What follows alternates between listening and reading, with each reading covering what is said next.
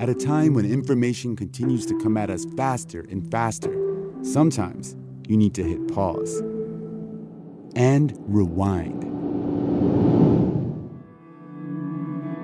NPR's Throughline takes you back in time to the source of the news stories filling your feed. Find NPR's Throughline wherever you get your podcasts.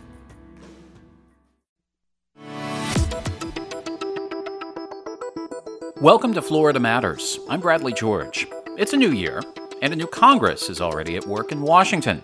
President elect Joe Biden will be sworn in in a couple of weeks. But here in Florida, state lawmakers won't meet until March. And there will be lots to do when they gather in Tallahassee. At the top of the list, closing a $3 billion shortfall in the state budget. We'll be talking to lawmakers and policy experts over the next couple of months, but first, we wanted to get an overview of what the 2020 session will look like. And for that, we chatted on Zoom with Zach Anderson. He's political editor at the Sarasota Herald Tribune.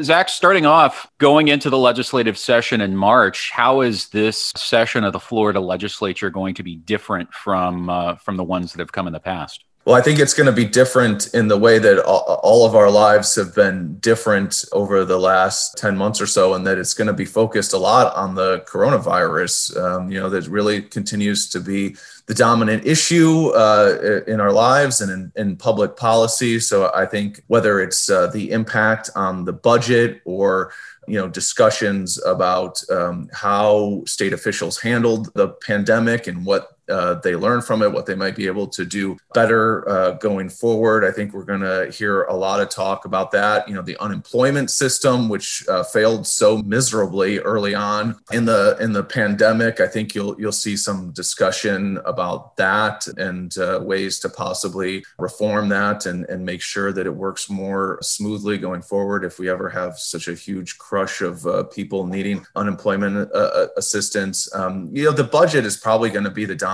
issue, though. Um, you know, there, there's uh, the pandemic really uh, took a huge hit on the economy, and that really uh, hurt tax revenues for the state. So lawmakers have uh, a tough task to try and balance uh, the budget and and uh, not hurt the economy and and not hurt uh, vital services. Uh, you're going to see, you know, discussions around uh, everything from, I think, education funding to things like the unemployment system funding, things like uh, relief. Uh, and I'm sure there's some people that would still like to supplement some of the federal relief efforts that have been going on. Medicaid is a huge, huge issue. There's been a lot of more people who have signed up for Medicaid as their economic circumstances uh, have worsened uh, and they've qualified for government health insurance. Uh, and that most of that uh, Medicaid funding is paid for by the federal government, but the state still has to, you know, chip in some, and the state's share just of the increase in Medicaid is is over a billion dollars, and so there's talk about trying to potentially cut some of those benefits or figure out a way to you know save money uh, in the Medicaid program. So I, I think the, the somewhat dire budget circumstances are really going to be the most dominant issue in the legislative session.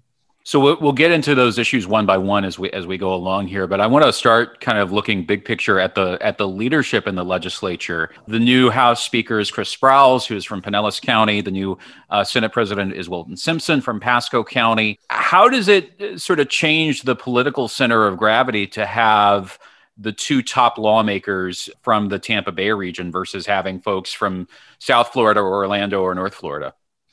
Yeah, it's somewhat unusual to have both the Speaker uh, of the House and the Senate President be from the same region. And so Tampa Bay is, you know, potentially poised to benefit from that, you know, somewhat. Usually lawmakers like to, you know, have some hometown love in, in the budget. Uh, you know, you, you, saw, for example, outgoing uh, Senate President Bill Galvano. He's from Manatee County. And, and you know, he did bring some money uh, for road projects and, and other uh, local projects in the Manatee and, and Sarasota area. Now that was under uh, a much better economic circumstances. I, I, think it will be more difficult for you know some of those earmark funds, uh, and even if they do get into the budget, it's possible DeSantis could veto them. So.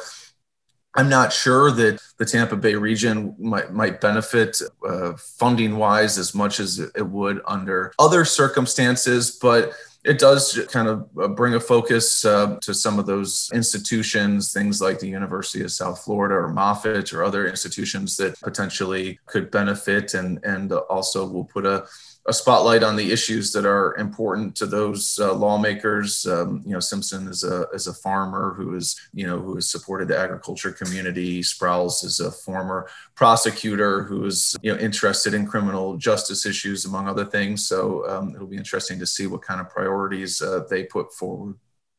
And of course, the other big political change this year is is a new administration being sworn in in Washington. Governor Ron DeSantis, of course, has been a, a, very outspoken supporter of President Trump, and and really, it was President Trump who kind of made him in terms of the governor's race with his endorsement. How do you expect the DeSantis administration to work with the uh, the incoming Biden administration?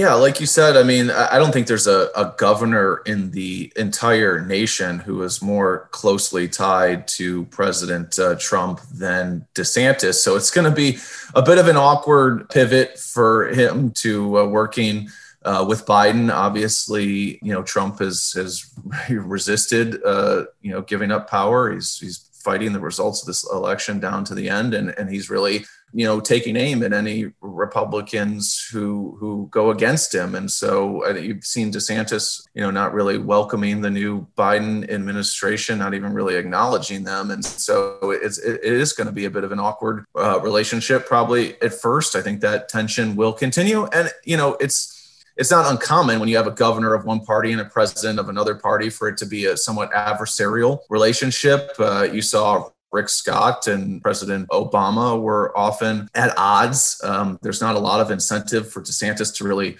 make nice with Biden politically. You know, his base is kind of antagonistic towards Biden, and uh, you know, many do uh, buy into the conspiracy theories that this there was a, a, widespread election fraud and that Biden isn't a legitimate president. So they don't want to see DeSantis get uh, friendly with Biden, and I think we'll see uh, DeSantis being happy to criticize Biden and, and prove his loyalty to Trump, and how that affects you know things that are important to the state of Florida remains to be seen.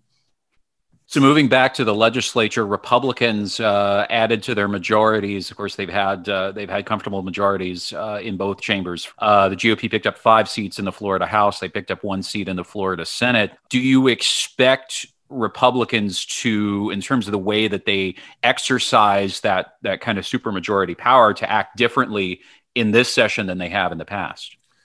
Not really. I think we'll see business as usual for the most part. Uh, it's been a pretty conservative legislature for the last few years, and, and that will continue. You saw things like uh, the sanctuary cities ban, ban on you know minors getting uh, abortions without parental consent. Um, you know, advance under the legislature in recent years. I think you'll see some uh, you know continue to see a, an appetite for conservative legislation and you know the big difference is that uh, you know with with uh, super majorities and a greater majority in the Senate, there's less of an uh, opportunity for Democrats to uh, challenge some of these things and, and gum up the works. So um, the Republicans haven't had much trouble advancing uh, conservative priorities, and, and this just makes it even easier. And um, and, and, it also, you know, the, their big victories uh, in Florida make it easier for them to redraw the the legislative and congressional maps when it comes to redistricting.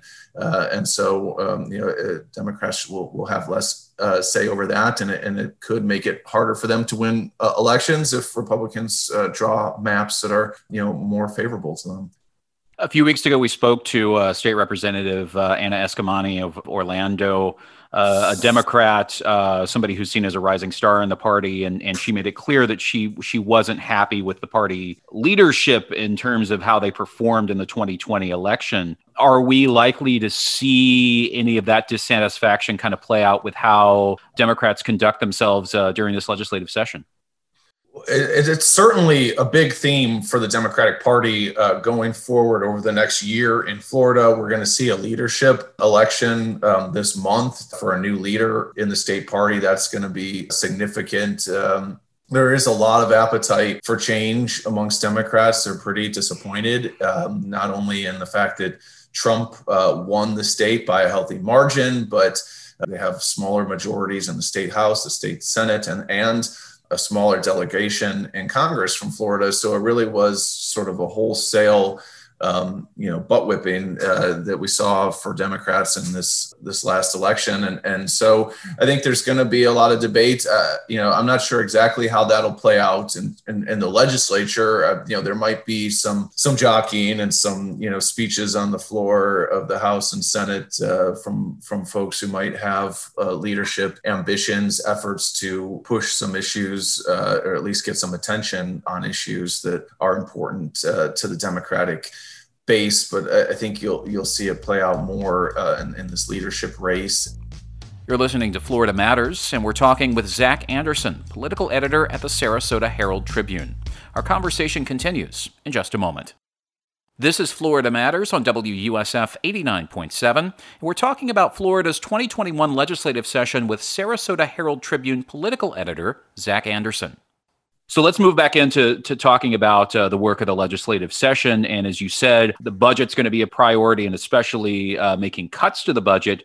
Uh, what programs are ripe for cuts by lawmakers? Yeah, that's a good question. I mean, they tend to, you know, cut programs that uh, that don't have as strong of uh, constituency, don't have, you know, uh, folks with as much influence. Um, you know, programs often that you know help the poor, things like Medicaid uh, is probably rife for being cut.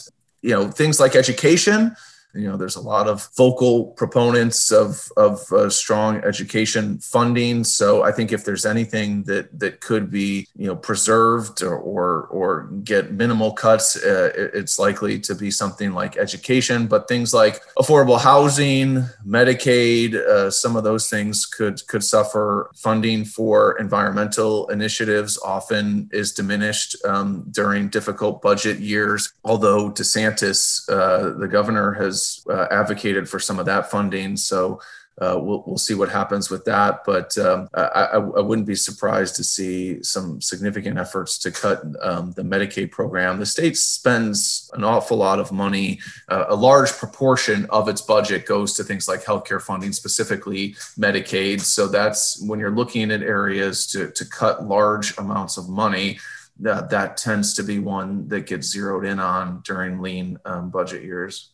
Going back to education, there has been some talk uh, of raising tuition at public colleges. It's remained flat for a number of years. Is that something lawmakers are likely to do, given the fact that they could face uh, pushback and opposition to that from from educators and from students and parents? That seems like a possibility. You know, the, there's been under Rick Scott, the former governor, uh, now U.S. senator, there was he was adamantly opposed to raising tuition and, and really um, you know let it be known that he was not going to do it. He he put people on the board of governors which governs the florida university system who shared his philosophy of not raising uh, tuition. He, he really um, you know kind of focused on that as a way to hold down costs for people uh, in the state and, and almost equated it to a, like something akin to like a tax increase but I think with with Scott in the Senate now, uh, it doesn't seem like DeSantis is antagonistic towards tuition increases as uh, Scott was, and um,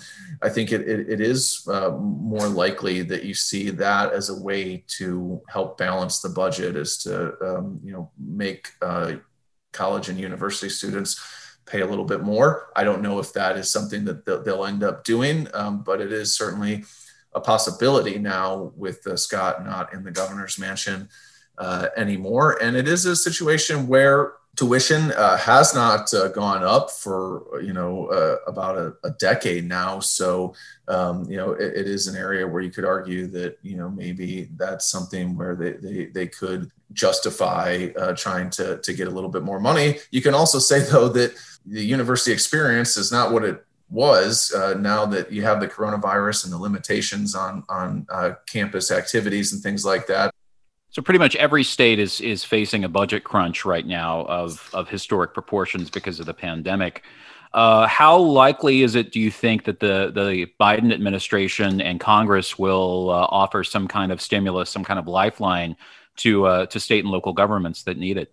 Well, that seemed to be the biggest issue in the um, the last uh, negotiations over a coronavirus relief package and um, the way that they were able to get that package approved was to take out the help for state and local governments. And you saw, you know, the Republicans um, in the Senate and and and to some degree in the House um, opposed to that. Uh, they they seem to think that it would help blue states more than than red states uh, like Florida, which you know have been more aggressive, I guess, about uh, you know cutting budgets and trimming them, and and uh, you know don't have maybe uh, as large of, of, of budgets. Uh, you know, Florida versus New York, it's a, a different philosophy on um, you know spending, and so you know, Rick Scott, a Florida's U.S. senator, often said that you know that would bail out blue states, but it would also benefit you know states like Florida. Florida uh, is projected to have uh, you know billions in uh, a budget deficit going forward. So, you know, I I think it's still potentially on the table for another round of coronavirus relief, but it shows how difficult it was to get it approved by the fact that they had to take it out to get this this last uh, bill passed. So we'll see. I mean, it, it is um, an issue where if if uh, the state and local governments are cutting spending, if they're laying people off, um, then that could deepen the economic problems that the country has and and uh, limit um, the ability of Florida uh, and other states and the nation to to climb back from this uh, deep ditch that we've been thrown into. What about options for raising more revenue? We know Republicans aren't fans of tax increases, but I know there has been some talk of either expanding uh, sports betting, sports gaming uh, as, as a revenue source, or taxing medical marijuana, which is not uh, taxed currently. Is there much of an appetite for, for either of those proposals to, to get through in this session? I think there'll certainly be some discussions about it, but you know there hasn't been you know any efforts like that since back when Charlie Crist was uh, you know governor, and there was you know they raised um, some of the sin taxes, taxes on tobacco and things like that to help balance the budget. It's it's a tough vote for Republicans to take. They worry about getting hit in primary elections from the right, from people accusing them of, of raising taxes. So it's pretty difficult politically to do. Um, but there there has been some talk about, like you said, you know, the gambling issue, you know, and that's sponsored by I, believe uh, Representative Brandes, a Republican in, in, the St. Petersburg area, about potentially taxing, uh, uh, you know, legalizing and taxing sports betting there has been a bill uh, introduced by Republicans to collect uh, taxes uh, on that that aren't currently being collected for on online purchases. Um, you know, some companies are taxed, others are not, and so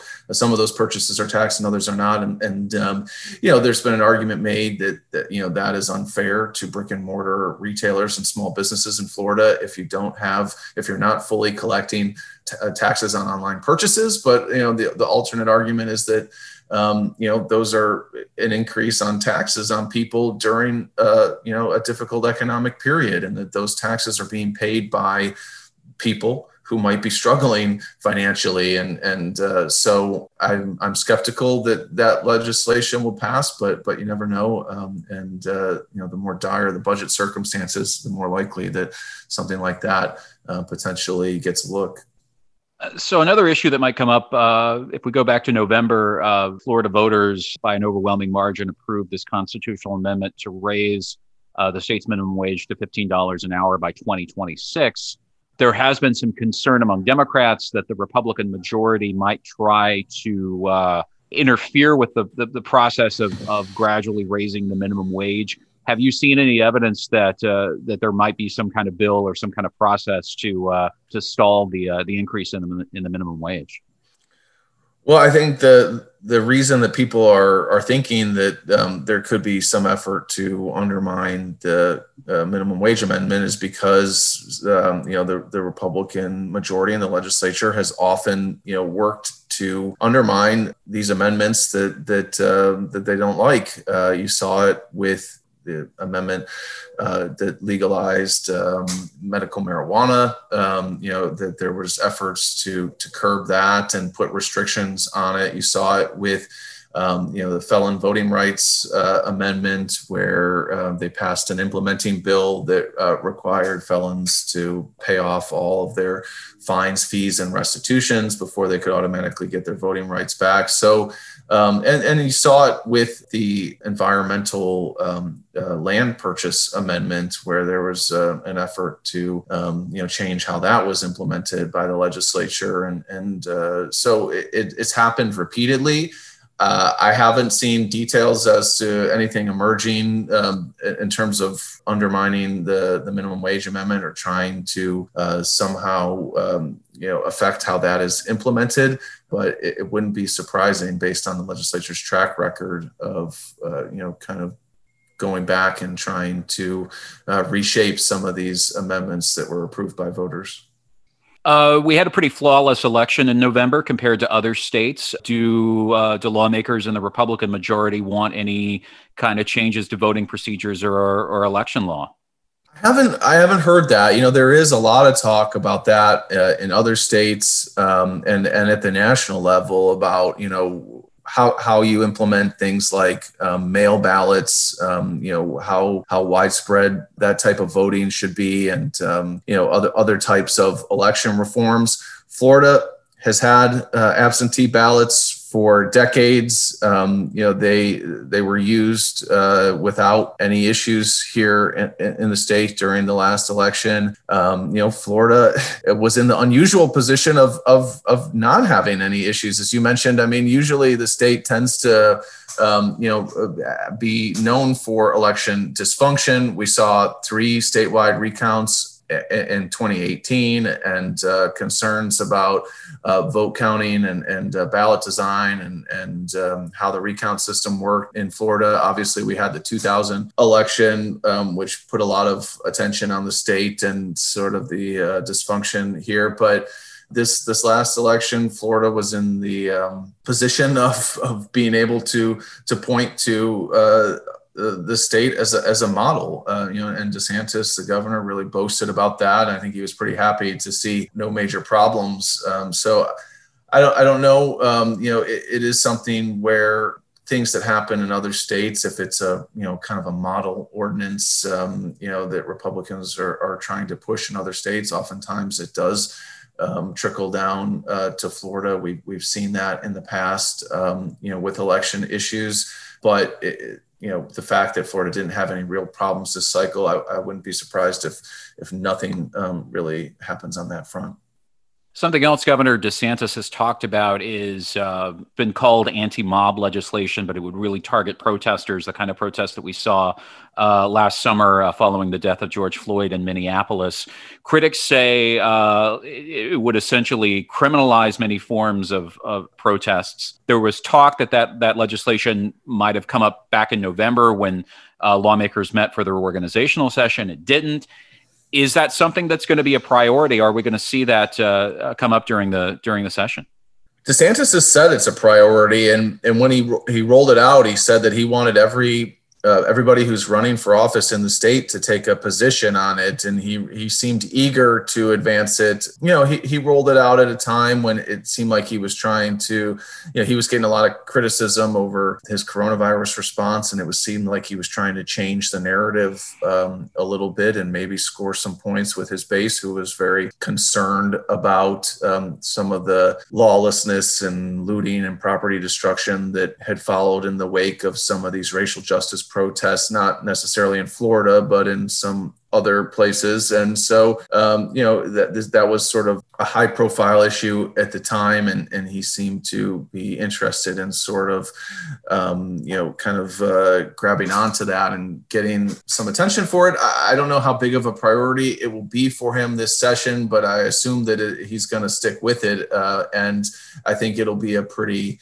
pretty big debate. Uh, like you said, a lot of a lot of people, a lot of Democrats especially, but I've talked to some Republicans who have concerns about the bill and concerns that it would uh, restrict people's civil liberties. You know, I mean, the right to peaceably assemble and uh, protest and express your grievances against the the government is a a pretty sacred right in this country, and and um, I think there are there are some concerns that this would go too far in terms of um, limiting what people could do in terms of peacefully protesting. Uh, you know, it would make it a felony to, to block the street. Um, for example, during a protest, we saw a lot of these protests where people were marching down the middle of the street. Um, some of them with with police here in Sarasota, um, they had the police actually helped and, and blocked off the streets to make sure that you know there wasn't problems with protesters uh, you know, coming into conflict with uh, cars and traffic and things like that. So under DeSantis's bill, you know, that would be illegal if you if you blocked a street during a protest. I mean, it already is illegal, but he would make it a, a felony, and, and, you know, it was already overlooked um, during a lot of these protests. But um, you know, there, there was other provisions in that bill that that people said, you know, uh, in terms of uh, you know cracking down on on if there was any property destruction uh, in a protest of more than a, a, handful of people. That, that you would have pretty serious penalties and and um, you know I'm not sure you know, if the bill does advance, that it would include uh, that it would advance in its current form because it, it, does seem like there is some bipartisan concerns about it. What else are you keeping an eye on in this legislative session?